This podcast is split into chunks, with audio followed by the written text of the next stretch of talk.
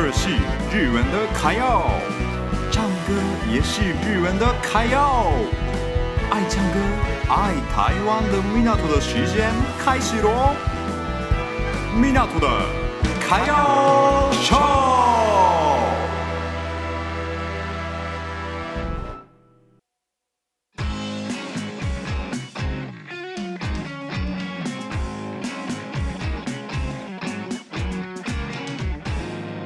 日本人的台湾生活记。大家好，台湾生活记，我回来台湾差不多一个月多了，应该是最后的台湾生活。我从二零一八年到二零二二年去都在台湾生活，然后呢，我有去。逛过台湾好多观光景点啦，大家其实啊，其实我个人，因为我是日本人嘛，我在日本玩过的地方并不多。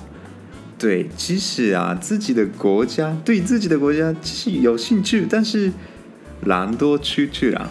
对，但是像我们外国人啊，去个国外，想要。去看很多特别的地方，对，这是一个呃，应该大家都有的感觉吧？对，所以呢，我常常跟我的同学聊天的时候，同学跟我说：“哎，那个米纳多有去过日本的哪里吗？” 然后几乎都没有去过啦。对，所以这是台湾人比较知道日本的事情。对，那代表是台湾人啊。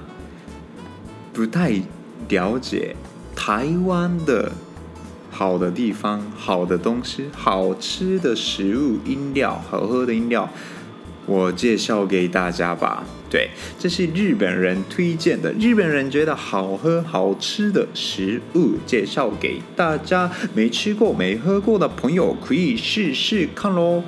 第一个，第一个，哇，这个太长讲了。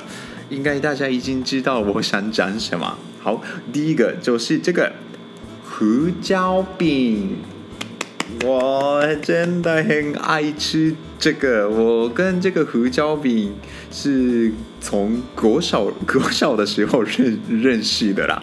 对，国小的时候，我的爸爸妈妈带我去台湾，然后就是带我吃这个胡椒饼。从那时候到现在，一次都没有忘过这个味道。我觉得真的非常非常好吃。像日在日本卖的台湾的观光书，对，就介绍的观光的书嘛。杂志里面一定会有这一间店的胡椒饼，这间店叫做福州世祖胡椒饼，地点在台北。如果大家要去台北的话，可以吃看看，它真的非常好吃。然后呢，胡椒的味道非常非常浓厚的，对，所以不敢吃辣的朋友应该要注意一下。